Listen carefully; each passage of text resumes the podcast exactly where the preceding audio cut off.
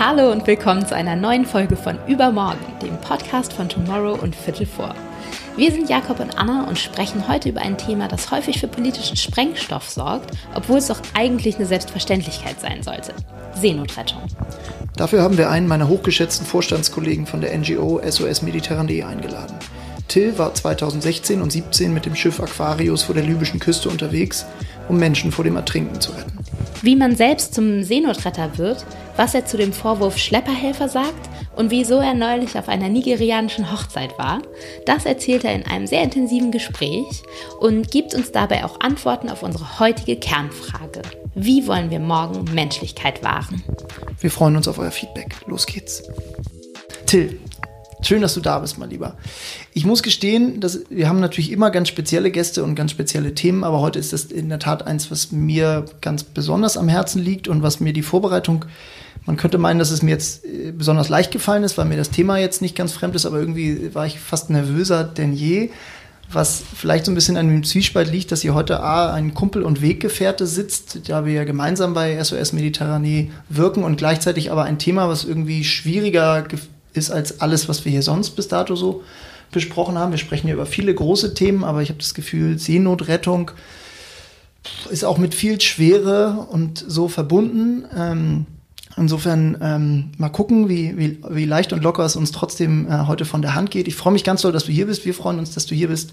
Und vor allem äh, bin ich froh, mit dir über dieses Thema zu reden und nicht alleine darüber reden zu müssen, weil du jemand bist, der dieses Thema schon äh, bis ins Mark kennt und äh, einfach sozusagen schon richtig aus der Materie und von der Front kommt. Insofern, los geht's. Das war die längste Vorrede ever hier. Ja, aber gut und, und wichtig und ich kann das total verstehen. Ich bin auch aufgeregt und ähm, freue mich umso mehr, dass du, glaube ich, jemand bist, Till, der ähm, uns was über ein Thema erzählen kann, zu dem halt die Menschen wahrscheinlich noch am wenigsten wissen, im Gegensatz zu allen anderen Themen, die wir bisher hatten. Hattest du an deine Vorrede eigentlich auch eine Frage oder kann ich gleich loslegen? Fang an, hau rein.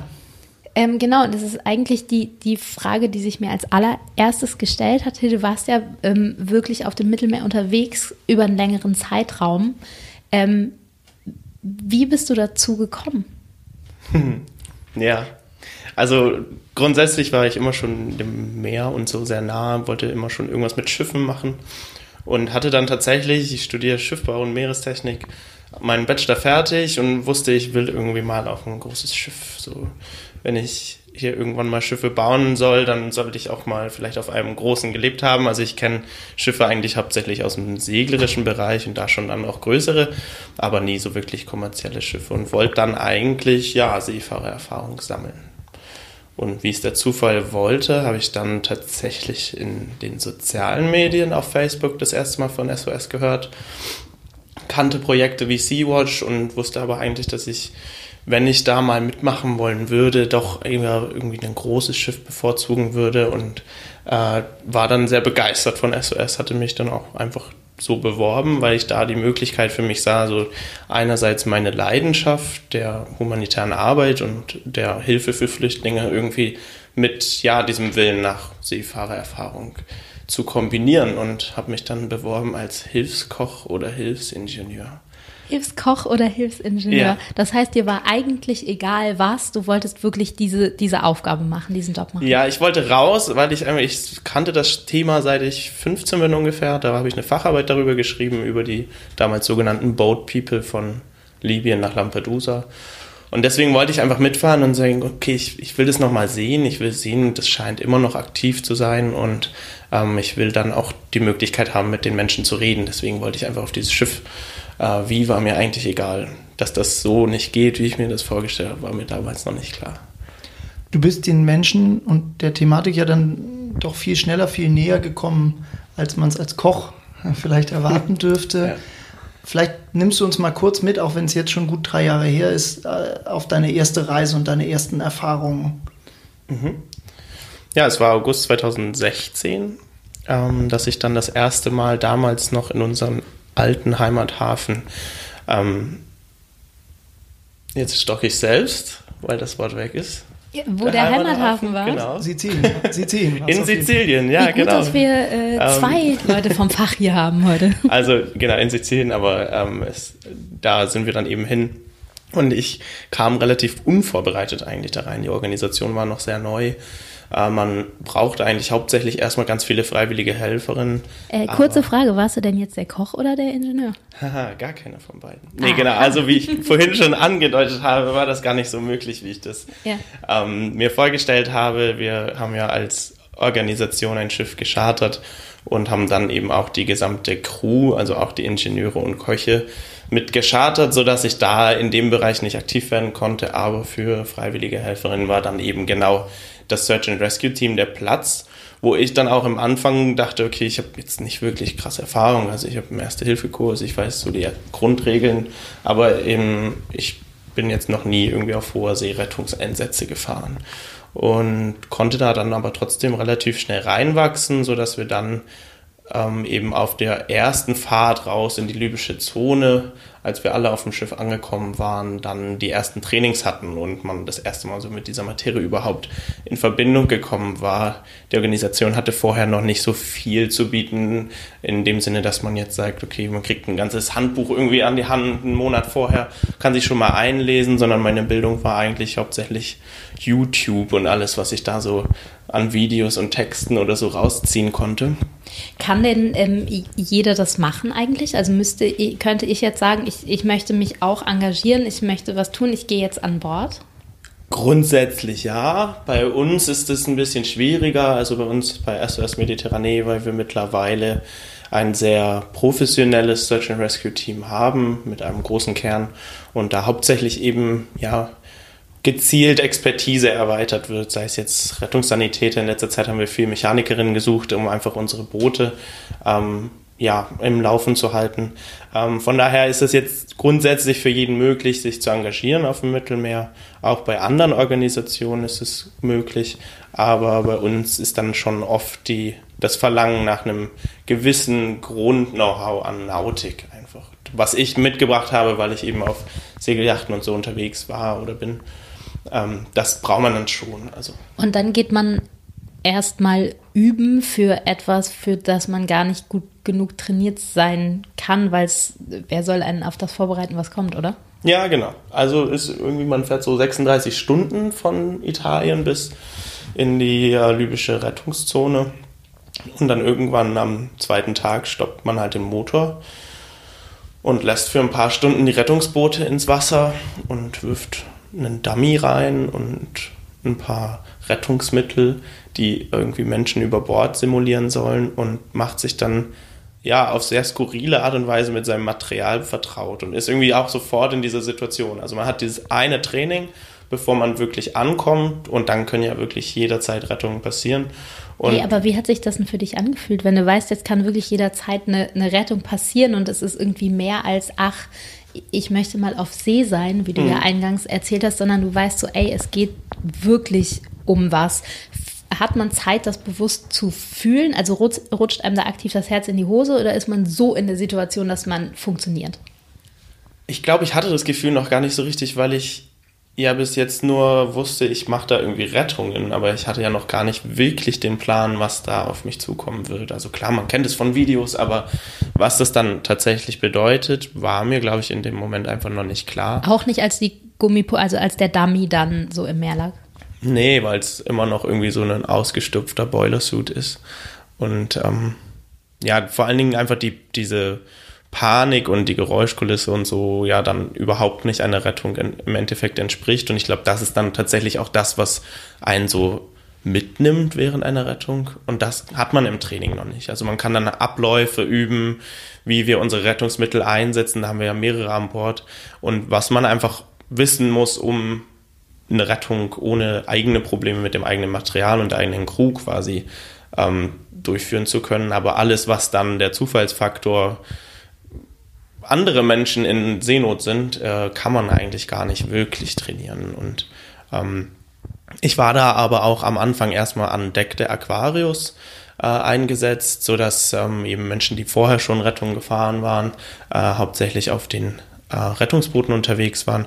Und ich hatte da die Aufgabe, eben die Menschen entgegenzunehmen, die dann von unseren Rettungsbooten auf die Aquarius gebracht wird, die dann zu stabilisieren und im Zweifelsfall eben bei Notfällen dann einzuschreiten und dort erste Hilfe an Deck zu leisten oder so. Von daher hatte ich erstmal so eine Position, wo ich noch nicht im ganz kalten Wasser war quasi. Aber es war ja eine Zeit, wo wenn man so will, war es so ein bisschen die Peak Time, so traurig das jetzt klingt, sozusagen. Ich habe in irgendeinem Zeitungsinterview mit dir jetzt nochmal rückwirkend gelesen, in den sechs Monaten, die du insgesamt auf See warst, hast du, warst du insgesamt bei 6000 Rettungen oder so dabei. Vielleicht habe ich die Zahl auch total mhm. missinterpretiert, aber auf jeden Fall war ja die Hölle los, kann man so sagen. Kannst du einen ja. mal ein bisschen mitnehmen von, man guckt sich YouTube-Videos hin, an, fährt dahin, macht eine Übung, ist am Anfang nur an Deck und dann plötzlich bricht das Inferno los mhm. und man ist sozusagen Tag und Nacht dabei, Menschen aus, aus hoher See zu retten. Ist das so, Tag und Nacht wirklich? Ja, schon. Also, also gerade wie Jakob meinte, 2016 und 17 in der Zeit, wo ich dann eben hauptsächlich da draußen war, äh, war einfach viel los. Es gab wesentlich mehr Fluchtbewegungen, was ganz viele unterschiedliche Gründe hat, ähm, so dass da doch die Rettungsorganisationen wesentlich mehr beschäftigt waren und ähm, die 6000 kommen aus dem Juni bis, nee, April bis Juni 2017 waren das 6000 Menschen alleine in diesen zwei Monaten, die wir da gerettet hatten. Also da kann man sich dann vorstellen, was für Größenordnungen das sind. Auf jeden Fall mit eurem Schiff, das Aquarius heißt, was du gerade genau, gesagt hast. Ja, mhm. Genau, wie, wie groß ist so ein Schiff? Ähm, die Aquarius damals war 77 Meter lang. Ähm, unser neues Schiff ist knapp 70 Meter lang. Also immer in dem Dreh. Und wie viele Leute seid ihr an Bord? 35 insgesamt, also immer so, ja genau, also im Dreh 30 bis 40 Menschen mit auch Journalistinnen an Bord und so.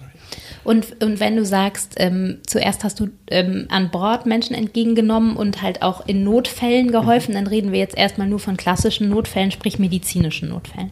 Ja, genau. Also wir haben ja unterschiedliche Sachen, worauf wir uns vorbereiten. Also einerseits einfach sehr entkräftete Menschen, die quasi bei jeder Rettung äh, ganz normal sind, die dann in dem Moment, wo sie in der vermeintlichen Sicherheit auf dem großen Schiff sind, dann einfach zusammenbrechen, weil die Kräfte weg sind, bis hin zu ertrunkenen Personen, die dann in wirklich kritischen Rettungen so schnell wie möglich bei uns an Bord gebracht werden, sodass wir dann an Bord medizinische Hilfe leisten können. Du hast gerade von der Geräuschkulisse gesprochen die ähm, dann nochmal für ein anderes Adrenalin bei Rettern sorgt. Wie ist die Geräuschkulisse und woran merkt man überhaupt, dass es, dass es jetzt losgeht? Sieht man zuerst ein Boot, hört man zuerst Menschen? Mhm. Wie? Ja, wir haben da ganz unterschiedliche Sachen. Also ich hatte, ich liebe den Morgen, deswegen hatte ich auch immer morgens die erste Wache mhm. von fünf bis sieben Uhr. Und äh, da war es sehr interessant, weil man tatsächlich nur auf Grundlage der Geräuschkulisse eigentlich gesucht hat. Es war noch dunkel. Wir haben zwar das Radar, mit dem wir aber sehr schwierig Boote finden können, einfach weil sie so klein sind, ähm, sodass man hauptsächlich eben nach ja, Taschenlampenblitzen am Horizont mit dem Fernglas, aber eben auch vor allen Dingen nach Schreien und Motorgeräuschen in der Dunkelheit lauscht. Was wird geschrien? Mm, unterschiedlichste einfach. Also man muss sich ja vorstellen, es sind 120 Menschen auf so einem Schlauchboot, wo ungefähr 50 Leute einigermaßen entspannt Platz drauf hätten. Das heißt, es ist einfach unglaublich laut, alleine schon, weil ständig sich jemand beklagt, dass es zu eng ist oder sonst was. Dann sehen die Menschen natürlich auf so einem kleinen Boot auch ein großes Schiff wie unseres, das ist ja beleuchtet, ähm, sodass sie dann eben auch einfach aufgeregt werden, sodass man viel Stimmen hört, aber eben auch diese typischen Motoren, Außenbordmotor, die schon dann durch die Nacht zu hören sind. Und es ist jetzt nicht ein aktives ähm, Hilferufen, sondern wirklich einfach viele, viele Menschen, enger Raum, da ist was los. Ja, ich denke schon. Also mhm. aktive Hilferufe habe ich nie wirklich in der Nacht gehört. Ähm, das, ich glaube, da ist den Menschen dann auch oft einfach schnell bewusst, wenn, wenn sie uns sehen und wir dann tatsächlich schon kommen, dass wir dann auch helfen. Ähm, und ansonsten ja, realisieren die oft, glaube ich, auch nicht die Situation wirklich. Also wenn sie da drei bunte Lichter am Horizont sehen, dann wissen sie nicht unbedingt, ob das ein Schiff ist und äh, ob die einen hören können. Wer ist eigentlich die? Also wer sitzt im Boot? Ja, Menschen. Ganz genau. Ähm, ganz viele Menschen. Ähm, von überall her aus, vom, ja, eigentlich afrikanischen, aber auch asiatischen Kontinent. Und ähm, schwierig zu sagen, das jetzt noch äh, genauer zu sagen, weil dann müssten wir jetzt in die einzelnen äh, Schicksale reingehen, was wir gerne auch mal machen können. Aber äh, erstmal sitzen da eben ganz viele Menschen von jung bis alt, äh, Babys, hochschwangere Frauen, viele unbegleitete Minderjährige ähm, und natürlich auch viele Männer, ja. Am besten kommen wir gleich nochmal auf auf diese Menschen zu sprechen. Ähm, denn ich hätte die Frage erstmal genauso beantwortet, aber natürlich fragen sich wahrscheinlich die Zuhörer vor allem, was, was hat diese Menschen bewegt? Wie sind die oft sozusagen auf diesen furchtbar kleinen Nussschalen gelandet und haben diese ja oft tödlich ende Reise auf sich genommen? Aber vielleicht nochmal kurz zu diesen, bevor man auf die Hintergründe zu sprechen kommt, zu, zu so einer Rettung. Du hast es gerade mhm. beschrieben, du stehst da morgens um fünf oder sechs ähm, an Deck und bist vielleicht derjenige, der sie als erstes entdeckt. Was passiert dann?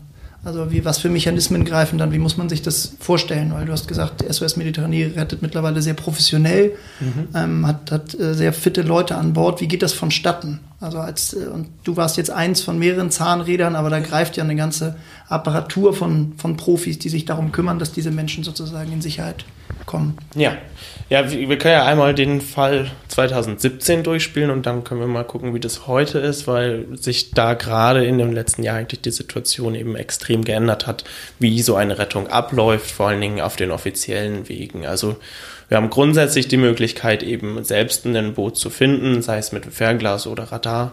Und dann gibt es zivile Suchflugzeuge, aber auch Flugzeuge von Frontex, die regelmäßig fliegen und äh, uns informieren können. Das ist quasi der zweite Fall. Gibt es den dritten, über ein Satellitentelefon wird ein Notruf abgesetzt von dem Boot, sodass uns dann eine Seenotrettungsleitstelle, die in den unterschiedlichen Ländern drumherum sitzen, äh, informiert und sagt, ihr seid jetzt das nächste Schiff äh, und wir haben da einen Seenotfall und da fahrt ihr jetzt hin.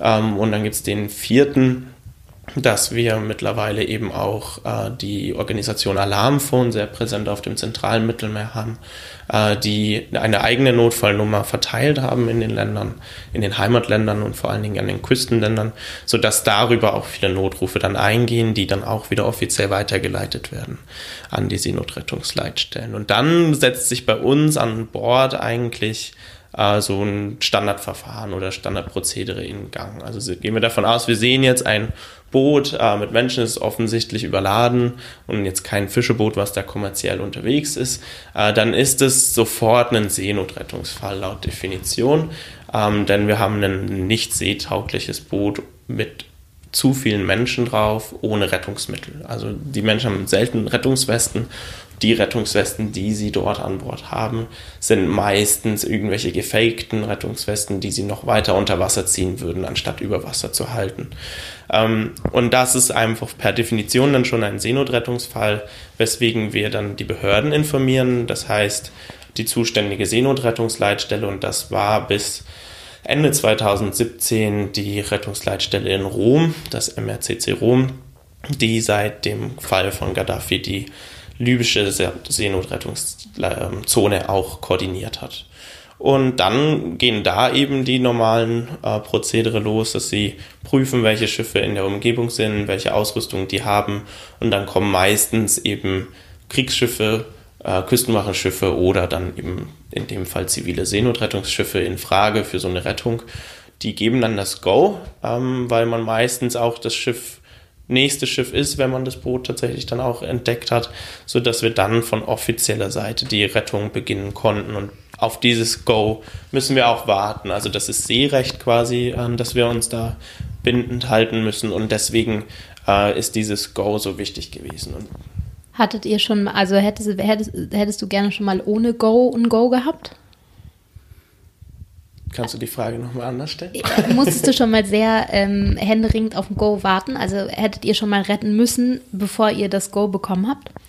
Ja, das ist quasi jetzt der Fall, den wir jetzt gerade haben, seit nämlich die offiziell anerkannte Seenotrettungsstelle nicht mehr Rom ist, sondern Libyen selbst. Also in Tripolis wurde angeblich eine Zentrale eingerichtet und ähm, vom, von der Internationalen Maritimen Organisation anerkannt. Und diese Seenotrettungsleitstelle ist jetzt verpflichtet, alle Seenotfälle in der Region Libyen zu koordinieren. Und das funktioniert überhaupt nicht. Also es gibt zwei Anforderungen an einen MRCC und das ist eigentlich nur, dass es 24-7 erreichbar ist und zwar auf Englisch. Und wir erreichen die Seenotrettungsleitstelle äh, Tripolis nie. Also wir können sie anrufen, aber es geht niemand ans Telefon. Ähm, und sollte tatsächlich jemand ans Telefon gehen, dann kann nicht auf Englisch kommuniziert werden, sondern nur auf Arabisch, was für uns natürlich die Koordinierung oder vor allen Dingen die, das Einleiten einer Rettung extrem kompliziert gemacht hat. Ja, weil ich stelle mir das ja schon so vor, dass das dann da auch um Zeit geht. Oder? Genau, ja. Also das Seerecht sieht das vor, dass äh, ein Seenotrettungsfall sofort der Rettung ja. oder bedarf. Das mhm. heißt, ein Kapitän kann sofort entscheiden, ich rette jetzt dieses Schiff und informiere parallel die Behörden. Okay. Also retten tun wir eh immer. Das also unabhängig ja, davon, ja. Ob, die, ob das Go kommt oder nicht, sind wir verpflichtet auch laut Seerecht als Schiff, was sich auf dem Mittelmeer bewegt, dann auch so eine Rettung durchzuführen. Ja, das ich hatte euch da kurz liegen und, und abwarten sehen, während ja. irgendwie das, äh, das wollte ich kurz Der wissen, Fall tritt aber trotzdem ein, denn wenn wir die libysche Zentrale nicht erreichen, sind wir verpflichtet, andere zuständige oder möglich zuständige MRCCs zu informieren, was dann eben Malta und Italien wären. Und die verweisen dann wiederum wieder auf die Koordinierung der Libyer. Mhm. Dann setzen wir wieder die Libyer in Kontakt per Mail, per Satellitentelefon, alles, was wir an Bord haben. Und ähm, dann kommt tatsächlich manchmal eine Mail von Libyen zurück und sagt, ähm, haltet euch fern vom Boot, ähm, wir kommen und retten die Menschen. Und da ist dann natürlich der eine Zwiespalt, dass wir wissen, dass das jetzt dann noch mehrere Stunden braucht, bis tatsächlich ein libysches Rettungsboot vor Ort ist. Und dass eine Rettung durch libysche Behörden natürlich auch immer bedeutet, dass die Menschen zurückkommen ja. zu dem Ort, wo sie eigentlich herfliehen. Und das ist dann natürlich echt die kritischste Situation, die wir schon aber ein paar Mal hatten, wo man dann sich trotzdem ans Seerecht halten kann und auch muss. Kriegt und wenn die Situation hin? dann zu kritisch ist, dann kann man eben auch einfach trotzdem retten. Bekommt man das hin, in so einer Situation nicht frustriert, nervös oder aggressiv zu werden? Nein. Wie geht Nein, man damit definitiv um? Definitiv nicht. Ähm, ich glaube, das ist eine der großen Herausforderungen momentan für unsere Crews generell. Also diesen Job zu machen, der 2016 bis Ende 17 ein rein humanitärer Akt war, wo man auch von jeder Seite Unterstützung hatte, äh, diesen Job jetzt mittlerweile zu machen und zu wissen, die, die Menschen, die wir dort jetzt gerade retten, haben nicht mal einen sicheren Platz in Europa und wir müssen damit rechnen, dass wir mehrere Wochen mit ihnen in einer extrem unmenschlichen Situation an Bord ausharren müssen. Und diese Unterstützung von seinen eigenen Heimatländern irgendwo nicht mehr zu kriegen, ist krass. Und das war für mich auch der Fall, als äh, ich an Bord war, wurde das Malta Agreement unterschrieben, damals 2017, was eben die vollständige Unterstützung und Anerkennung der libyschen Küstenwache bedeutete ja. damals. Und da war für mich schon der Fall, okay, das ist jetzt ganz klar, irgendwo auch mein Heimatland Deutschland unterstützt hier Menschen, die mich wenige Monate vorher irgendwo sogar in Rettungen beschossen haben, weil wir da auch Rettungen mit der libyschen Küstenwache zusammen hatten und ganz klar eben in Bedrängnis mit diesen Menschen gekommen sind. Und da wird es dann schwierig, einfach ja, den, mit dem Frust umzugehen und dann auch eben irgendwo Verständnis weiterhin dafür zu zeigen, was da politisch gerade eigentlich passiert. Ich weiß, dass Jakob eine politische Frage hat, aber ich möchte bitte noch eine Antwort auf die Frage, wie man mit diesem Frust wirklich umgeht, weil ihr seid ja eh psychisch wahrscheinlich schon krass gefordert. Aber mhm. wohin mit dem Frust? Unterhaltet ihr euch untereinander? Stampfst du an Bord mit den Füßen auf oder haust du da auch mal gegen irgendeinen Tampen oder was, was macht man da? Rufst du zu Hause an? Rufst du nicht zu Hause an? Wohin mit dem Gefühl? Mhm. Ich habe geheult. Einfach. Einfach geheult verdammt gut. Ähm, ich hatte mehrere Momente, wo ich dann einfach wirklich, also so für mich war das Krasseste, das erste Mal die Menschen nach Europa zu bringen. Das Erlebnis, die freuen sich alle extrem, sind total erleichtert, dass sie es geschafft haben und man selbst weiß, okay, das alles, was ihr euch jetzt hier gerade vorstellt, passiert nicht und die Reise ist jetzt vielleicht sicherer für euch geworden, aber noch nicht zu Ende. Und das war zum Beispiel immer ein Moment, wo ich einfach heulen musste. Wo ähm, gehst du dann hin? Weil du kannst ja nicht vor diesen Menschen, die sich freuen, zusammenbrechen dann. Nee, ja, wir haben dann schon auch ein paar natürlich private Räume, unsere Kabinen, aber auch alle inneren Räume des Schiffes sind eigentlich nur für Crew, ähm, sodass wir da schon Rückzugsort haben. Und der andere Punkt ist einfach die Crew. Also uns geht es ja allen so und wir sind da schon auch eine krasse Familie. Also man lebt da eben zwei Monate am Stück auf 77 Meter Länge, ähm, schläft in Kabinen zusammen und teilt vor allen Dingen dieselben krassen Erlebnisse. Und es schweißt in sehr kurzer Zeit zusammen, sodass man einfach sagen kann, ja, die, die Freunde, die wir hier jetzt zum Beispiel zu Hause haben, mit denen wir jetzt dann reden würden, wenn wir so eine Situation haben, wo wir einfach gerne mal aufstampfen würden, ähm, die haben wir dann natürlich irgendwo an Bord auch das ist auch wichtig, weil ich glaube, ich könnte niemanden, ich hätte niemanden zu Hause anrufen können. Also klar, weil wir auch auf See waren, aber auch, weil das schwierig ist, tatsächlich diesen Frust zu teilen ähm, mit jemandem, der noch überhaupt keine Verbindung dazu hat. Und andere gehen in den Kraftraum und sporteln das weg.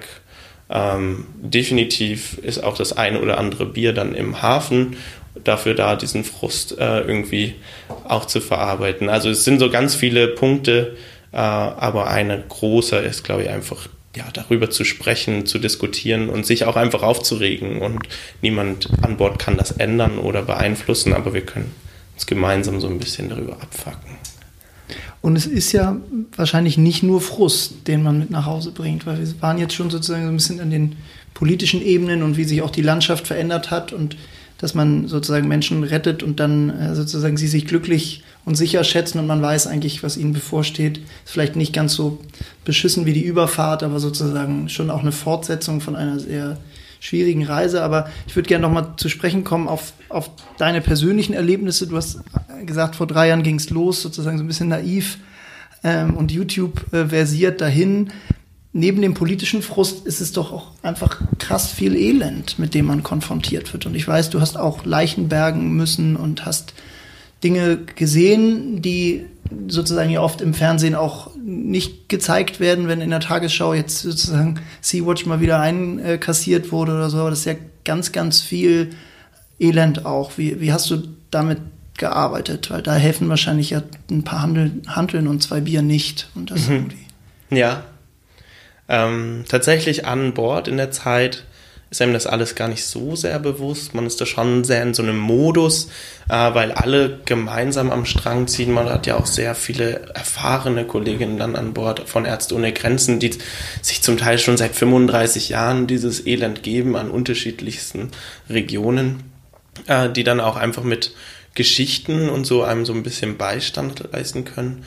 Ähm, ganz krass wird's dann eher, wenn man nach Hause kommt und merkt, scheiße, jetzt kann ich hier gar nichts mehr machen. Also ich habe jetzt dieses ganze Elend und plötzlich kann ich es auch reflektieren und tue es auch und kann aber überhaupt niemanden mehr umarmen oder einfach mal eine Hand halten von jemandem, der mir gerade seine krasse Geschichte erzählt hat, sondern ich bin damit jetzt alleine. Und für mich war der Weg, damit umzugehen, drüber zu reden. Habe dann einen Vortrag entwickelt, und bin mit diesem Vortrag auf Reise gegangen, um so vielen Menschen wie möglich davon zu berichten, weil ich das Gefühl habe, ich muss das teilen.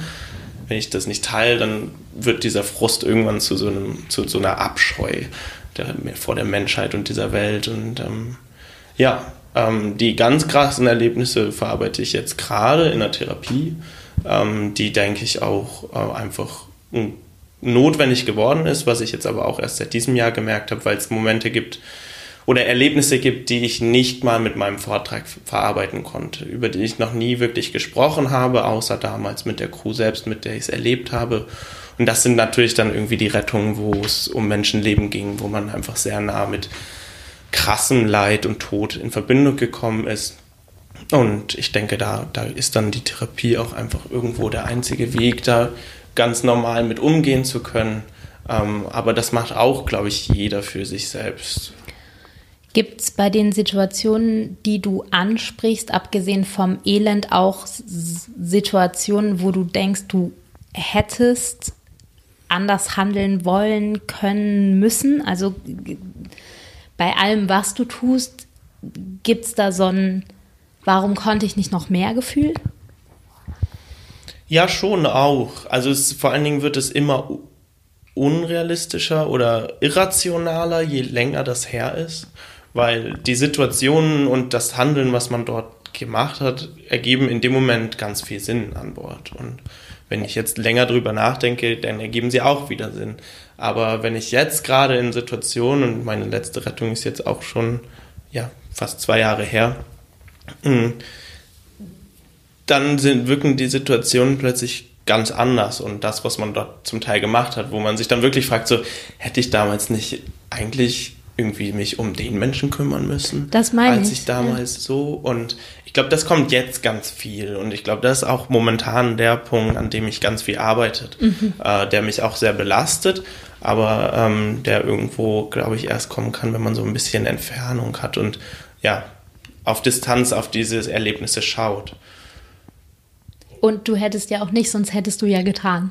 Ja, genau. Also ich glaube, das ist diese Frage, die wir uns, glaube ich, auch ja nicht nur, wenn man, wenn sowas wie Seenotrettung auf dem Mittelmeer gemacht hat. Ich meine, diese Frage stellen wir uns ja wahrscheinlich immer alle in unserem Leben. Ähm, und bestenfalls. Im besten Fall, ja. Sonst müssten wir, wenn wir das alle ausreichend tun würden, dann müssten wir dieses Gespräch wahrscheinlich nicht führen. Das stimmt. Ja. Ja. Aber ähm, ich glaube, dass da ist einfach auch ein Teil Irrationalität dabei, ja. weil ich jetzt jetzt natürlich die Sachen anders betrachte und natürlich hätte ich damals immer irgendwo anders handeln können, aber ähm, die Situation und die Erfahrung und das Team sind eigentlich schon immer sehr klar und ähm, man hat, ist da auch sehr abgesichert durch seine eigenen Prozedere, die man einfach hat. Also so jetzt Vorwürfe, die man sich vielleicht jetzt macht, ob man in der Rettung nicht so und so sind, kommen in dem Moment, während man in der Rettung ist, eigentlich gar nicht, weil da ganz klare Prozedere in, in Platz sind, die auch Sinn ergeben und ist es eigentlich hektisch, jetzt wo du gerade sagst, klare Prozedere, die Sinn ergeben? Ich mhm. stelle mir in der Naivität äh, noch nie dabei gewesen zu sein, das immer alles wahnsinnig hektisch vor. Ist das so oder gibt es auch so eine gewisse Ruhe in dieser Extremsituation? Ich glaube, es gibt zwei Phasen, die es im besten Fall gibt. Und zwar eine sehr hektische zwischen wir entdecken ein Boot und die Menschen haben alle Rettungswesten an. Und dann gibt es eine sehr ruhige, wenn man geschafft hat, die Menschen unter Kontrolle zu bringen und ihnen alles erklärt hat und sie wirklich mit ihren Rettungswesten nur noch darauf warten, aufs Mutterschiff gebracht zu werden, dann ist es, kann es auch eine sehr ruhige sein, wo man so fünf Minuten Überfahrt mit dem Rettungsboot und für 18 Leuten irgendwie gemütlich dazu nutzen kann, ihnen zu erklären, was sie mit ihren Hab und Gut machen sollen und auf was sie aufpassen sollen, wenn sie jetzt gleich aufs große Schiff gehen, wo einem jeder zuhört und alles ganz ruhig ist. Dann auf Englisch oder wie machst du das? Ja, Englisch, Französisch ähm, sind so die zwei Hauptsprachen. Wir haben natürlich auch immer Übersetzerinnen dabei, die dann auch noch Ach Arabisch so. und mhm. äh, Farsi und so können. Das, ja, also, aber die Hauptsprache ist Englisch auch an Bord für uns und ähm, da ist auch der Großteil der geretteten Menschen eben Englisch und Französischsprachig. Und dann ist natürlich irgendwie Situationen, man hat, wir hatten Tage, wo wir 25 Flüchtlingsboote um uns rum haben und das einzige Rettungsschiff. Das heißt, wir wissen, es sind irgendwie ja, mal 100, also irgendwie zweieinhalbtausend Menschen gerade in Seenot und die warten darauf, dass wir sie retten. Äh, das ist sehr hektisch und sowas. Also da waren wir 36 Stunden am Stück auf dem Rettungsboot, ohne einen Fuß an, aufs, auf die Aquarius untergesetzt zu haben. Das ist Hektik pur, weil man weiß, äh, man hat irgendwie schon 1000 Rettungswesten verteilt und man muss einfach weitermachen. Und ähm, dann, wenn Boote brechen, man plötzlich ein Boot Luft verliert, dann schalten solche Momente von einem sehr ruhigen Rettung, sehr koordiniert, natürlich auch sehr schnell zu einer Panik an Bord von diesen Rettung, äh, Flüchtlingsbooten. Und das ist dann schwierig als Retter damit umzugehen, einfach diese Panik wieder einbinden zu können, dass die Menschen ruhig bleiben. Man hat doch auch selbst mal, sorry, ich bin, mir fallen immer wieder neue Fragen. Hast du nicht selbst auch Panik dann mal oder darfst du das einfach dir nicht erlauben? Weil letzten Endes, du gehst ja auch sang- und klanglos unter, wenn du keine. Ja, nee, also Panik wir haben ja diese wunderschöne natürliche Droge Adrenalin. Äh, Ach, die, dieses Adrenalin. Die ich 36 Stunden zum Beispiel dann am Stück genießen durfte.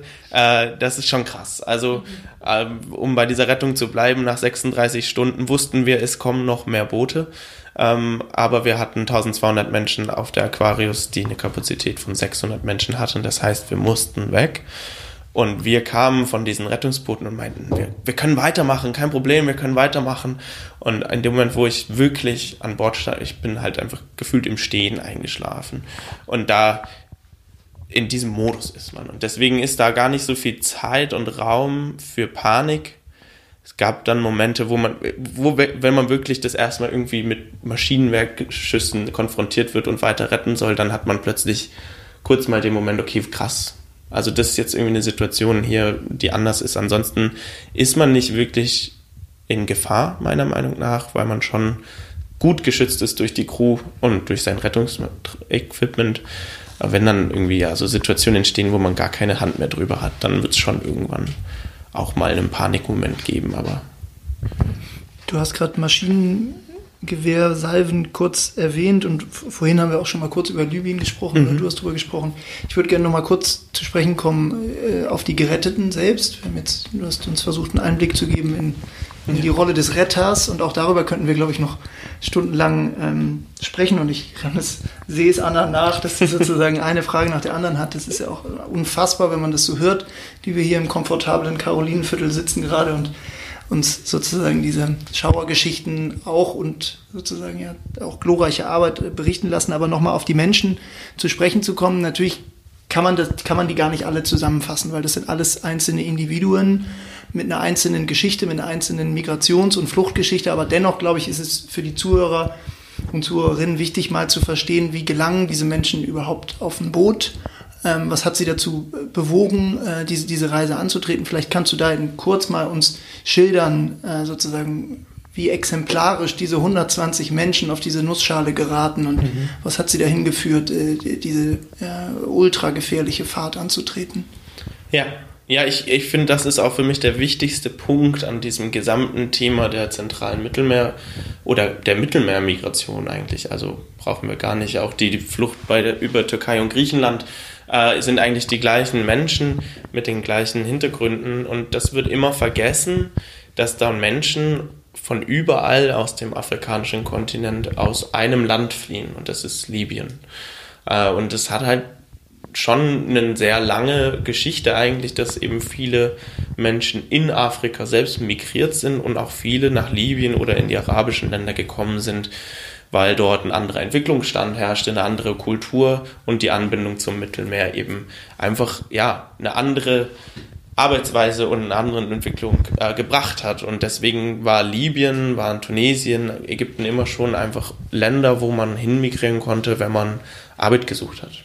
Und es ist auch sehr typisch gewesen, dass Menschen aus dem Niger oder ähm, ja, allen anderen ähm, Subsahara-Ländern dann eben durch die Sahara gefahren sind, äh, über der Woche in Libyen gearbeitet haben und dann aber am Wochenende auch mal zurück in die Heimat gefahren sind. Und äh, diese, dieses, dass Libyen eben einfach ein Anlaufpunkt für ähm, ja, Arbeitssuchende war und ist, hat Libyen schon zu dieser Stellung gemacht, die es jetzt.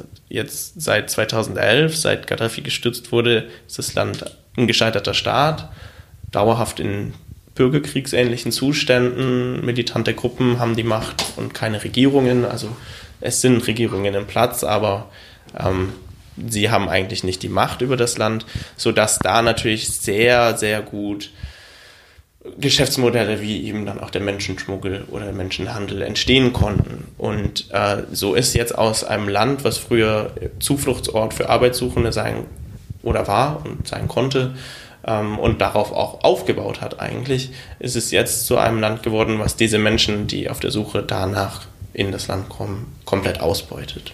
Und mittlerweile eben von Sklaverei und Menschenhandel äh, profitiert in großen äh, Nummern. Also man, man redet davon, dass das Öl hat jetzt quasi äh, keine einheitliche ist keine einheitliche Quelle mehr für das Land.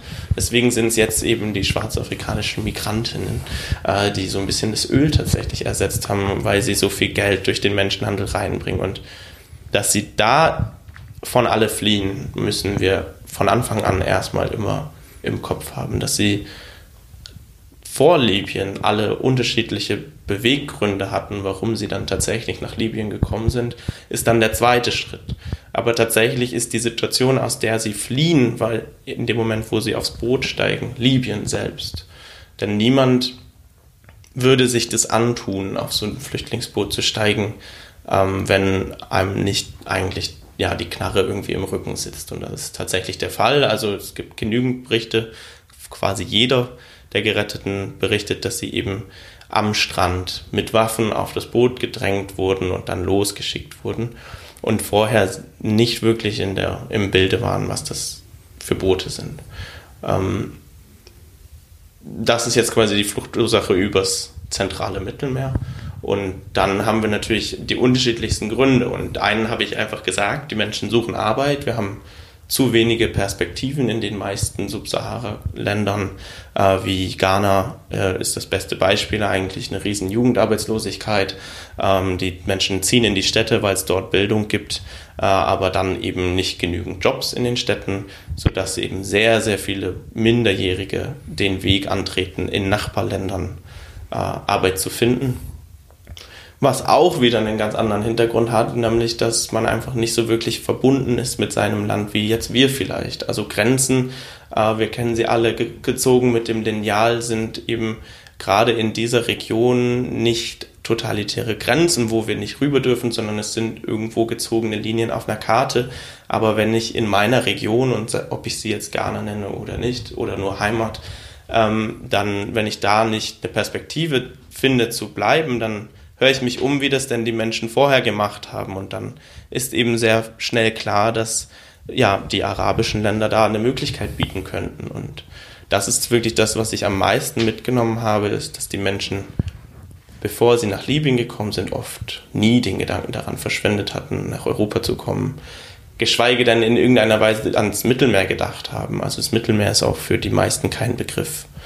Ähm, und dann eben erst der Zustand in Libyen und die geringen Möglichkeiten, äh, Libyen wieder äh, südwärts zu verlassen, dann eben die Menschen erst aufs Mittelmeer gebracht hat. Das ist ein spannender Punkt, den du ansprichst, der ja anschließt an ein, an, ein, ein Gerücht, was sich dauerhaft hält hier in dem, in dem europäischen Diskurs, der sogenannte Pull-Faktor, oder dass man davon ausgeht, dass sozusagen die Arbeit von zivilen Seenotrettungsorganisationen wie, wie du eine angehörig bist, dass die letztlich dafür sorgen würden, dass mehr Leute sich auf die Reise nach Europa ähm, bringen würden. Du hast es gerade schon anklingen lassen, äh, wie sehr das der Realität entspricht oder nicht, aber vielleicht magst du den Punkt einmal aufgreifen, weil ich glaube, der ist vielen schon begegnet, dass man sozusagen gerade von, von rechten Parteien, das natürlich gestreut wird sozusagen und dass Seenotrettung mit Schleusertum gleichgesetzt wird. Da sozusagen den, den Vorwurf hast du dich ja auch schon ganz persönlich äh, aussetzen müssen.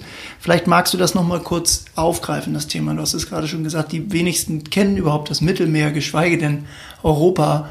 Ähm, was ist dran an diesem Vorwurf, dass Menschen ins Boot springen, äh, weil auf der anderen Seite vielleicht es jemand geben könnte, der ihnen die Hand reicht? Ja, ja, das, da gibt es ja die perversesten Vorwürfe, sei es, äh, wir geben Signale mit Taschenlampen zum Festland nach Libyen, bis wir haben direkte Kontakte zu Schmugglern, die uns auch noch finanzieren. Also äh, wirklich, man, der Fantasie sind da, glaube ich, keine Grenzen gesetzt, äh, der Realität und der Physik zum Glück.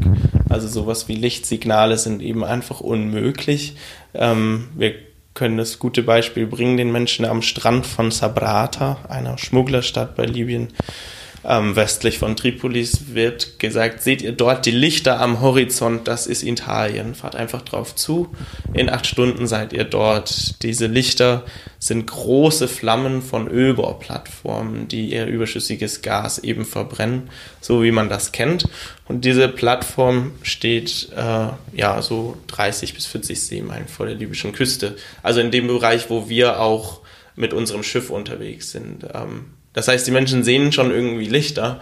Ähm, das sind dann eben die Plattformen, auf die sie dann auch zufahren.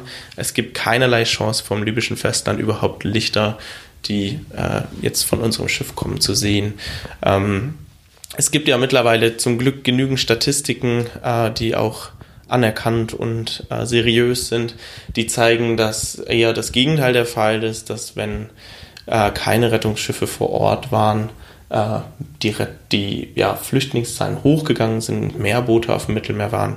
Und wenn Schiffe dort waren, eben zum Teil weniger. Ich würde jetzt sagen, das hängt einfach gar nicht zusammen, sondern es ist einfach, äh, hat ganz andere Faktoren, wie vor allen Dingen Wetter, äh, Zustände in Libyen, also ob es gerade Konflikte gibt oder nicht.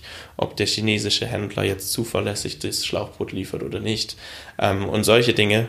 Ähm, und was diese Statistiken eben aber auch zeigen, ist, dass ganz klar die Todeszahlen eben in Verbindung mit Rettungsschiffen stehen. Das heißt, wenn Rettungsschiffe vor Ort waren, sind extrem wenig Menschen gestorben, während fast alle gestorben sind, wenn keine Rettungsschiffe vor Ort sind.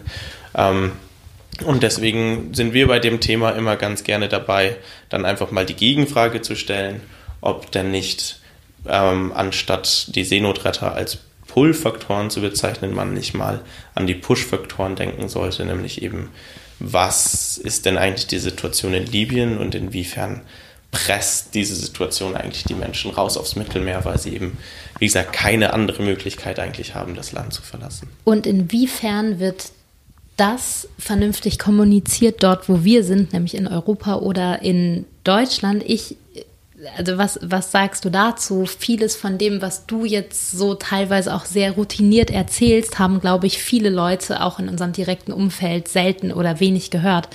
Warum, ganz hart gesagt, interessiert das hier keinen? Äh, ich, ich glaube, es interessiert schon viele. Also ich würde jetzt auch sagen, hier sitzen jetzt wahrscheinlich welche und hören zu und denken so, ach krass, das hätte ich gerne vorher gewusst. Das meine ich. Ähm, ich glaube, es soll uns nicht so ganz interessieren. Das ist jetzt ein Punkt, wo ich mal äh, für mich selbst als Person spreche ähm, und äh, einfach mal meine Meinung dazu gebe. Und zwar ähm, stecken wir mittlerweile enorm viele Gelder von europäischer Seite in, in Länder wie Libyen, auch Ägypten, Tunesien, heftigste Diktaturen wie Tschad und dem Niger, äh, um die Situation in irgendeiner Weise zu lösen. Und dabei wollen wir nicht unbedingt Fluchtursachen lösen, sondern erstmal die Migration übers zentrale Mittelmeer eindämmen bzw. komplett beenden. So ist es auch offiziell formuliert im Malta Agreement. Ähm, die Seegrenze soll abgeriegelt werden von Libyen. Dafür gibt es mehrere hundert Millionen Euro jedes Jahr. Ähm, auf über offizielle Wege, worüber dann eben Waffen, Küstenwachenschiffen, äh, ganze militärische Einheiten ausgebildet werden und ausgestattet werden, um die Grenze zu sichern. Und deswegen muss natürlich auch dieses System in irgendeiner Weise Erfolg haben. Ähm, denn wenn wir dieses ganze Geld reinstecken würden und trotzdem einfach Menschen weiterhin über das Mittelmeer fliehen würden, dann wäre das irgendwo politisch gesehen rausgeschmissenes Geld. Und deswegen äh, geht man eben auch ein, dass eine jetzt von europäischer Seite trainierte und ausgerüstete Küstenwache die Menschen auf dem Mittelmeer rettet und natürlich auch wieder nach Libyen bringt. Und das ist, denke ich, die einzige Info, die wir noch so ganz in Ordnung mit wenig Aufwand kriegen können, dass Europa in irgendeiner Weise da gerade so ein Programm fährt. Und was das dann aber alles bedeutet, bedeutet für die Person, die sich darüber informieren möchte, sehr viel Recherchearbeit, die ich irgendwie jetzt mittlerweile viel mache, aber die man jetzt nicht mit Tagesschau gucken und äh, vielleicht ab und zu mal die Zeit oder so lesen, wirklich genauer mitkriegt. Und ähm, deswegen ähm, kriegen wir einfach keine Einsicht in Libyen und sehen nicht, dass mit diesem Unterstützen der libyschen Küstenwache die Situation in den libyschen sogenannten Flüchtlingslagern, was eben eher ja, Haftanstalten sind oder noch schlimmer, andere benennen sich schon mit Folterlagern, wie eben auch die UN, äh, dann ähm, wenn wir darüber uns informieren, dann sehen wir eben, dass dieses Programm, was die EU fährt, zu extrem vielen Menschenrechtsverletzungen und Völkerrechtsverletzungen eben führt, ähm, da wir Menschen, die vor Folter, Misshandlungen äh, und anderen schlimmen Sachen wie Sklaverei auch eben, die in Libyen passieren, fliehen von libyschen Behörden wieder genau dorthin zurückgebracht werden, wo sie eigentlich herfliehen. Das ist ein ganz klarer Bruch mit der Genfer Flüchtlingskonvention. Deswegen ist es auch gut, dass das keine deutschen oder europäischen Schiffe machen, sondern eben die libyschen Schiffe. Und deswegen funktioniert das Programm auch. Aber es ist eben was sehr Unmenschliches, äh, was Europa da gerade macht. Und äh, deswegen würde ich jetzt einfach mal behaupten, ist es auch irgendwo ein großes Interesse, dass wir darüber gar nicht so viel Bescheid wissen und auch nicht so leicht informiert werden. Du hast gerade menschlich gesagt, darauf würde ich gerne nochmal zu sprechen kommen, weil ich würde jetzt bewusst überspitzt mal sagen, ist ja auch vielleicht egal, wie jetzt sozusagen welche EU-Mittel nach Libyen fliegen und äh, fließen und welche in den Niger und äh, welche politischen Spielchen da gespielt werden.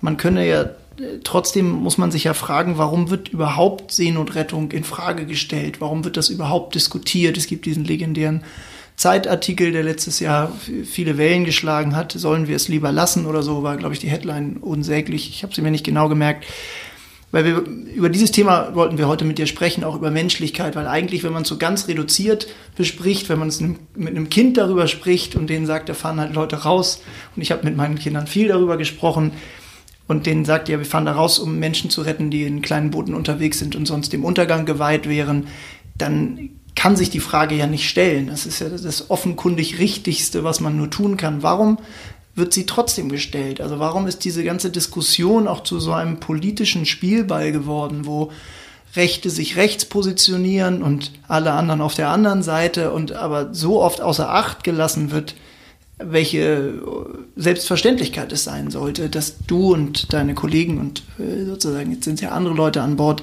diesen Job machen müssen. Wie kommt das? Wie ist diese Debatte so, so verfremdet worden? Ich glaube, sie wurde natürlich gerade in den letzten Jahren äh, von rechtspopulistischen Parteien über ganz Europa hinweg extrem genutzt, um auch eben das Thema Migration und Flüchtlinge anzuheizen, und zwar im negativen Sinne, sodass ja diese Kriminalisierung und Politisierung unserer humanitären Arbeit in irgendeiner Weise dem Zweck folgte, Menschen nicht mehr nach Europa zu bringen. Denn das ist, glaube ich, der große Dorn im Auge. Ich, wenn, selbst wenn ich mit Rechtspopulisten oder lasse ich sie Nazis beschimpfen, ähm, über das Thema Rettung rede, dann sagen sie auch, das ist auch alles okay. Ich bin da auch der Meinung, also jemand, der ertrinkt, dem sollte die Hand gereicht werden. Aber Tunesien und Libyen sind doch viel näher, bringt sie doch dahin. Und ich glaube, da scheiden sich einfach extrem die Geister, dass man sagt, wir können nicht alle aufnehmen. Dieser Satz ist ja äh, oft gefallen. Ähm, und deswegen ist das Problem, Rettung ist damit verbunden, dass Menschen nach Europa kommen. Und das ist für rechtspopulistische Parteien eben das Ziel gewesen, genau da einzusteigen und haben das in den letzten Jahren sehr effektiv gemacht, dass sie sagen, zivile Seenotretter retten und übervölkern dann äh, Europa mit fremden Menschen. Ähm, warum bringen sie sie nicht zurück nach Tunesien und Libyen? Und da, da ist, glaube ich, dieser große Streitpunkt. Und den kann man meiner Meinung nach auch anbringen. Also ist ja auch eine berechtigte Frage, warum fahren wir denn den weiteren Weg, um überhaupt die Menschen ähm, an Land zu bringen? Äh, und das ist für uns eben eine ganz einfache Sache. Wir müssen uns da an Recht und Gesetz halten.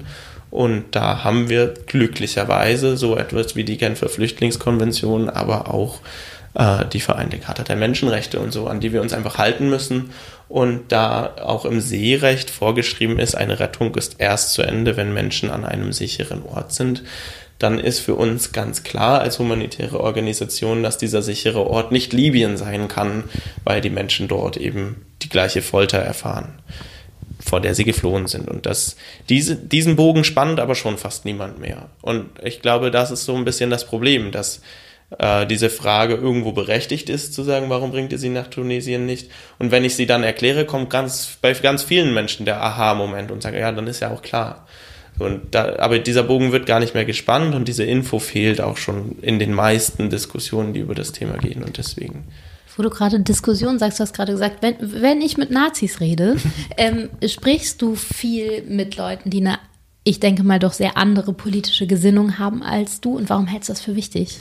Leider nein. Ähm, das war mein großes Ziel mit meinem Vortrag eigentlich, Menschen zu erreichen, die dem ganzen Thema ein bisschen konträr gegenüberstehen. Ja, ich glaube nämlich, dass das sehr, sehr wichtig wichtig wäre, denn ich äh, bin ja immer für Out of the Bubble und das ist natürlich gerade bei solchen Themen ist da eigentlich der, der hippe Anglizismus total unangebracht, aber es geht ja schon darum, wirklich Leute zu erreichen, die da weniger Berührungspunkt haben. Warum hast du das mit deinem Vortrag nicht erreicht, hast du gerade gesagt?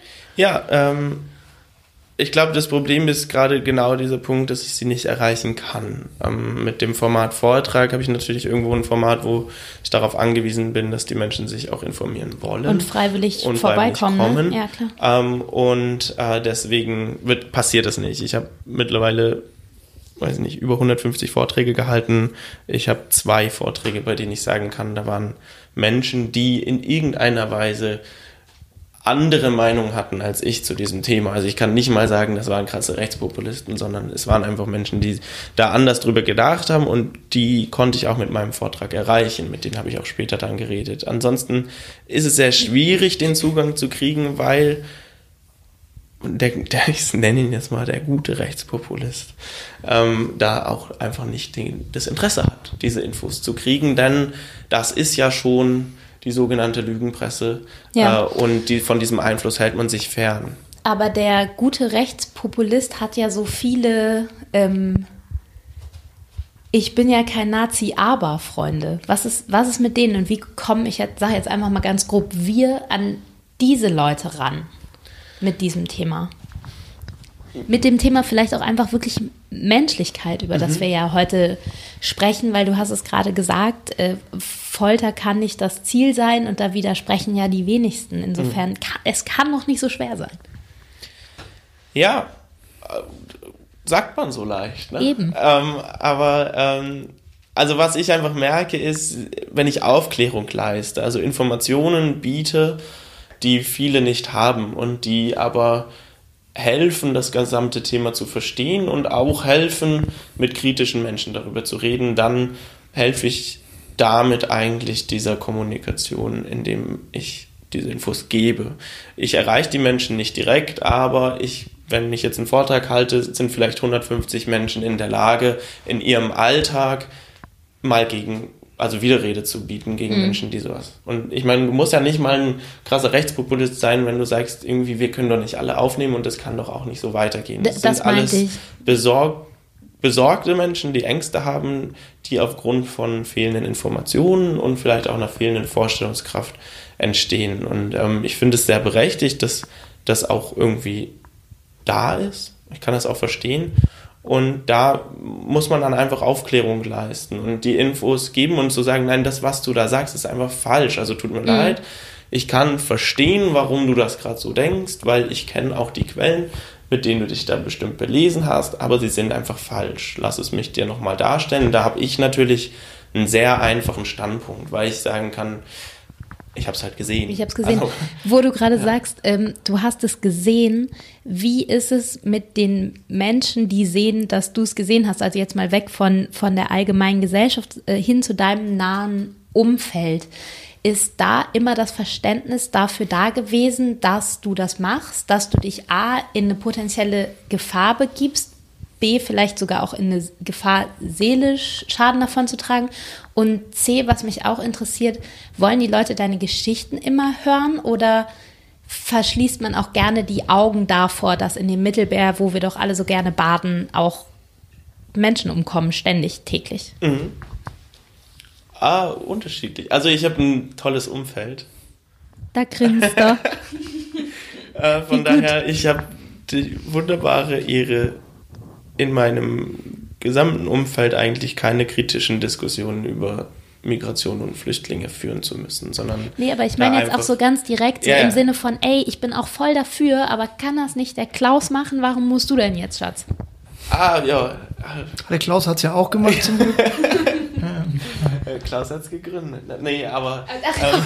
Geil. Ich habe mir einfach irgendwas ausgedacht. Also, du weißt, was ich meine. Es könnte ja auch jemand anderes machen. Oder auch sowas im Sinne von, ah Mensch, du ja, ich weiß, dass das alles so ist, aber wollen wir jetzt einmal ein Bier trinken?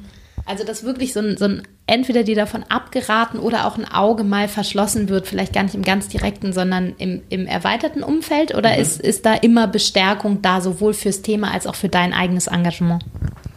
Nee, ich würde eher sagen zweites. Also, neben irgendwie Bewunderung und äh, großem Verständnis ist immer auch das Interesse da, davon zu hören, wie es war. Also auch wenn ich jetzt Leute treffe, die ich seit einem Jahr nicht mehr gesehen habe, mhm. die nutzen das dann schon auch irgendwie die Infos zu kriegen.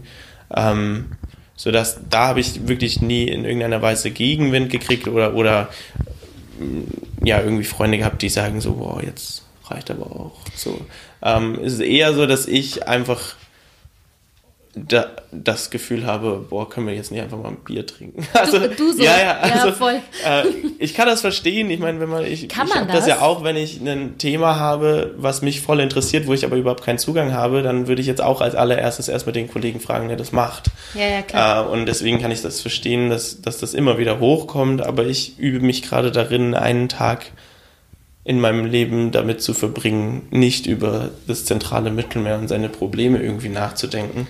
Gel- Auf Raten das? meiner Mutter. Was Ja, ist das, ich denke viel an deine Mutter, weil wenn ich deine Mutter wäre, dann wäre ich sowas von voller Stolz und voller Panik zugleich wahrscheinlich. Ja. Ja. Es trifft's. Ja? Ich, ja, ich glaube, sie würde das so bestätigen.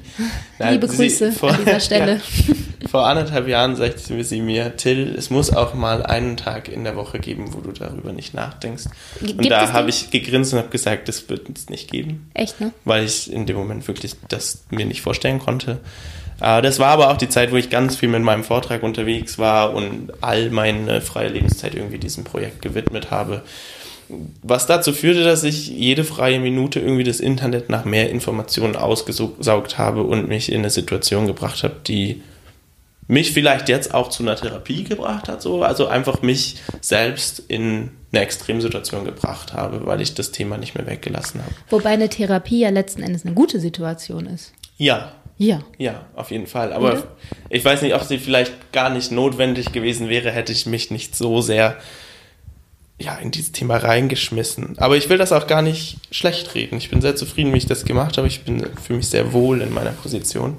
Ähm, aber kann da verstehen, dass gerade seitens der Familie oder gerade seitens meiner Mom da eine gewisse Sorge besteht. Äh, sie kennt mich auch und weiß, dass ich da generell schwierig Nein sagen kann, dann eben, äh, dass ich mich da in so eine, so eine Situation bringe, aus der man auch schwer wieder rauskommt. Die Sorge ist da und deswegen ist für mich eben eher so der Fall, wo ich sage so, yo, ist gerade echt cool, dass ich dich mal wiedersehe, aber wir sind in der Sauna und ich erzähle dir jetzt nicht davon, wie es vor zwei Jahren war. Solche Momente habe ich und klar, und da, da ist dann eher von meiner Seite, wo ich sage so, lass mal jetzt einfach nur, ich bin jetzt auch gerade einfach nur hier.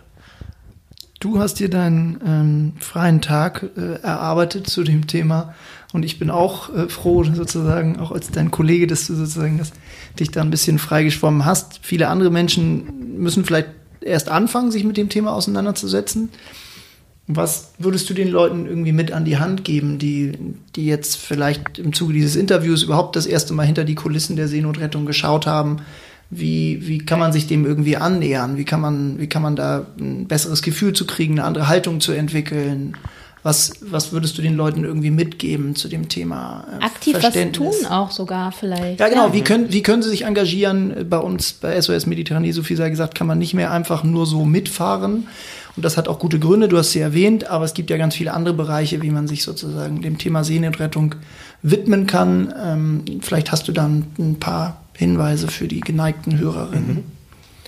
Ja, also ich glaube, so das Oberthema, was ja auch irgendwie jetzt hier die ganze Zeit mitschwingt, die Menschlichkeit behalten, nicht, nicht verlieren, aber vor allen Dingen auch nicht aufgeben und aktiv dafür, dafür arbeiten, dass es auch weiter oben gehalten wird. Ich glaube, das ist auch mittlerweile so einer der Hauptpunkte, die wir in den Geschäftsstellen an Land machen. Wir nennen es immer den humanitären Raum im Mittelmeer aufhalten. Also die Möglichkeit noch. Also auf im Sinne von offen. ja, also einfach so zu sagen, also neben all diesen Gesetzen, die da gerade erlassen werden und Dekreten und Aussagen, die da von politischer Seite getroffen werden, einfach noch zu sagen, scheißegal, aber da, da ertrinken Menschen und das geht nicht und das dürfen wir nicht aus den Augen behalten. Und diese Menschlichkeit an jeder Stelle im Alltag oben zu halten, ist, glaube ich, so all und unser aller Aufgabe, um immer wieder bei dem Thema Migration, aber auch generell irgendwie Zukunft, wie wollen wir in Zukunft miteinander leben, nicht aus den Augen zu verlieren, dass wir dort immer über Menschen reden, über einzelne Schicksale und dass wir auch irgendwie ja einen riesen Teil dazu beitragen, dass es anderen Menschen an anderen Orten halt schlecht geht und dass wir uns nicht einfach so in unserer kleinen Blase verkriechen können. Und wenn wir es tun, dann sollen wir bloß den Mund halten so.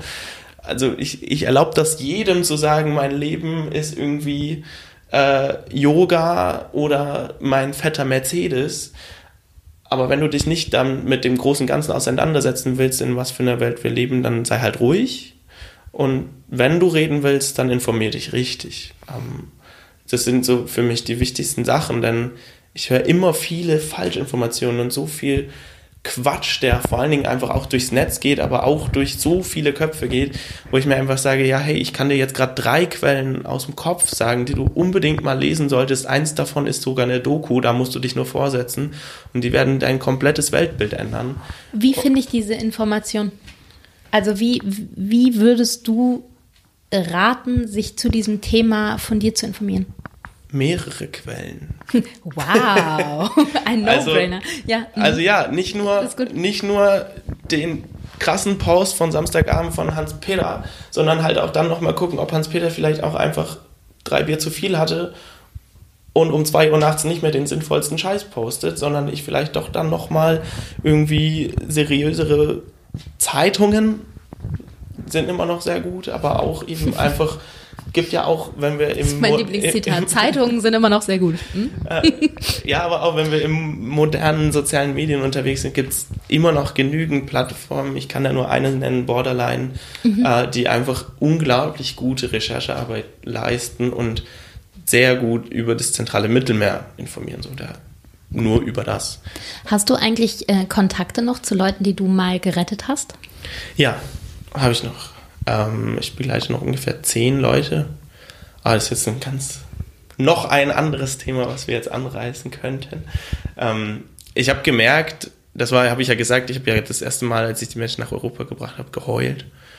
Weil ich auch irgendwie gemerkt habe, ich verliere die. Ich habe jetzt 36 Stunden alles gegeben in dieser Überfahrt bis nach Europa, denen irgendwie wieder ihre Menschenwürde zurückzugeben, die sie alle nicht mehr haben. Die, so drücken sie es auch aus. Also der schlimmste Satz, der mir mal gesagt wurde, ist Danke, danke, dass ihr uns äh, so behandelt, als wären wir Menschen. So, und das sagt halt alles. Also wer sich in Libyen aufgehalten hat als schwarzer Mensch, so drastisch muss man es leider sagen, ist halt weniger wert als der Straßenhund, denn der wird gefüttert und die halt nicht. Äh, Und deswegen war alleine jemanden bei Regen und mega kaltem Wetter, der auf dem Deck schlafen muss, auf Stahl, eine goldene Security-Decke, so, also diese Wärmedecken umzuwickeln, hat ihn dazu gebracht zu sagen, danke, dass du mich wie ein Mensch behandelst. Und das hat er sogar noch so gesagt, als wäre es nicht gerechtfertigt, ihn als Mensch zu betiteln. Und das haben sie alles verloren und dann äh, gibt man ihnen so viel da wieder und dann verliert man irgendwie ihren Kontakt und weiß gar nicht, was mit ihnen passiert. Das hat mich, wie gesagt, so umgehauen, dass ich dann gesagt habe, okay, Menschen, mit denen ich irgendwie in diesen 36 Stunden krasser in Kontakt gekommen bin, möchte ich begleiten und habe da ja so zehn. Also es gibt zwei, die ich ganz viel begleite, denen ich ganz viel geholfen habe, ähm, wo ich jetzt auch Anfang des Jahres auf einer Hochzeit war in Italien, Oh, wie schön. auf einer nigerianischen Wie Hochzeit. schön. Ähm, so, de, bei denen geht das Leben auch weiter. Es war aber auch eine irre Möglichkeit, natürlich Informationen zu kriegen. Was Deshalb bedeutet kam es ich denn an dieser eigentlich? späten Stelle des Gesprächs nochmal drauf auf eine Frage, die ich eigentlich schon dem Hätteschmerz zugeschrieben hatte, nämlich den Kontakten zu ähm, Geretteten. Mhm. Ähm, aber das ist natürlich auch eine, eine gute Informationsquelle, glaube ich. Ich finde es auch immer gut, Leute zu fragen, die es halt wirklich wissen, weil Ja. sie halt dabei waren oder einen Kontakt haben. Und solche Leute gibt es ja, Mhm. wie zum Beispiel dich. Und du bist ja auch schon darauf eingegangen, dass Gespräch und Austausch dir wichtig ist. Und es sollen jetzt bitte nicht 3000 Hörer und Hörerinnen dich anrufen, aber generell bist du ja wahrscheinlich für einen Austausch auch offen. Ja, sehr gerne. Ja. ja. Sie können uns aber anrufen oder uns Ja, eine Mail schreiben, mir und genau. Anna, und wir leiten das dann weiter, damit jetzt Till nicht sofort zugespammt wird, sondern erst mittelfristig. Genau, und er ist ja auch einer von zum Glück sehr vielen Leuten, die äh, seinen Job machen und äh, in Organisationen wie eurer, sage ich jetzt an dieser Stelle mal, hier sitzen. Ganz genau. Er saß hier heute bei uns mit uns als genau als Repräsentant von SOS Mediterranee. Das, da gibt es noch viele andere Organisationen da draußen, die auch großartige, wichtige Arbeit machen, die die Humanität, die Menschlichkeit hochhalten im Mittelmeer und anderswo. Und wer immer heute ähm, ein bisschen schlauer geworden ist oder ein bisschen empathischer und ein bisschen was dazugelernt hat zu dem Thema, der äh, fühle sich bitte aufgefordert, zum Hörer zu greifen oder zur Tu- Tastatur und in Kontakt zu treten mit den Organisationen, die da Arbeit leisten. Auch die können neben Borderline äh, viel an, Organisa äh, an Informationen zur Verfügung stellen, Kontakte herstellen. Und wenn es denn dazu gereicht haben sollte, dass die Leute sich bemüßigt fühlen, da äh, dem Thema tiefer einzusteigen, dann äh, war das ein weiterer Erfolg sozusagen. Vielleicht gibt es ja auch einen kritischen Zuhörer unter euren Zuhörerinnen. Auch das, auch der wäre herzlich willkommen, weil wir, wie gesagt, zu einem äh, Austausch, zu einem Augenhöhigen immer sehr gerne bereit Die sind natürlich ausnahmslos kritisch, gut aussehend und Wohlriechend. Ja, auf jeden Fall. Wohlriechend. Ähm, genau, aber das äh, war es jetzt. Ich glaube auch, eigentlich ein in denkbar launischer Moment? Ausstieg in einem Ja. weniger launischen Thema. Ey, aber apropos launisch, es ist, wir müssen dir was gestehen, Till. Fakt ist, wir äh, wir schließen eigentlich jede Runde launig ab äh, mit dem großartigen Spiel Entweder oder, wo wir dann total lustige entweder dies oder das Fragen stellen, meistens irgendwie lachen oder haha sagen oder so. Ich sehe schon, ich hätte das Podcast mir mal zum Ende anhören Nee, ich, sag, ich sag's dir, weißt du, wir saßen beide heute da und waren so, ey, ja, ja, bist du vorbereitet? Hm, ja, ja, ja. Bloß entweder oder so. Also irgendwie ist uns da nicht so richtig was eingefallen, weil wir uns, glaube ich, so, wir, wir, uns war das so wichtig heute, dass uns so ein, ja, magst du denn lieber einen Apfel oder eine Banane fand? Also es war irgendwie, eigentlich haben wir nicht so richtig Fragen, aber wollen wir trotzdem noch entweder oder machen oder wollen wir es einfach skippen heute einmal? Ich würde total skippen. Ich Oder? auch- ja, auf ja jeden Fall. voll. Ich finde es auch sehr passend, dass wir das Spiel jetzt einfach skippen, denn genau das machen wir eigentlich dort draußen im Mittelmeer auch. Wir fragen nicht entweder oder, sondern wir retten diese Menschen einfach und bringen sie in Sicherheit. Bam, das war ein Schlusswort. Vielen Dank, Till.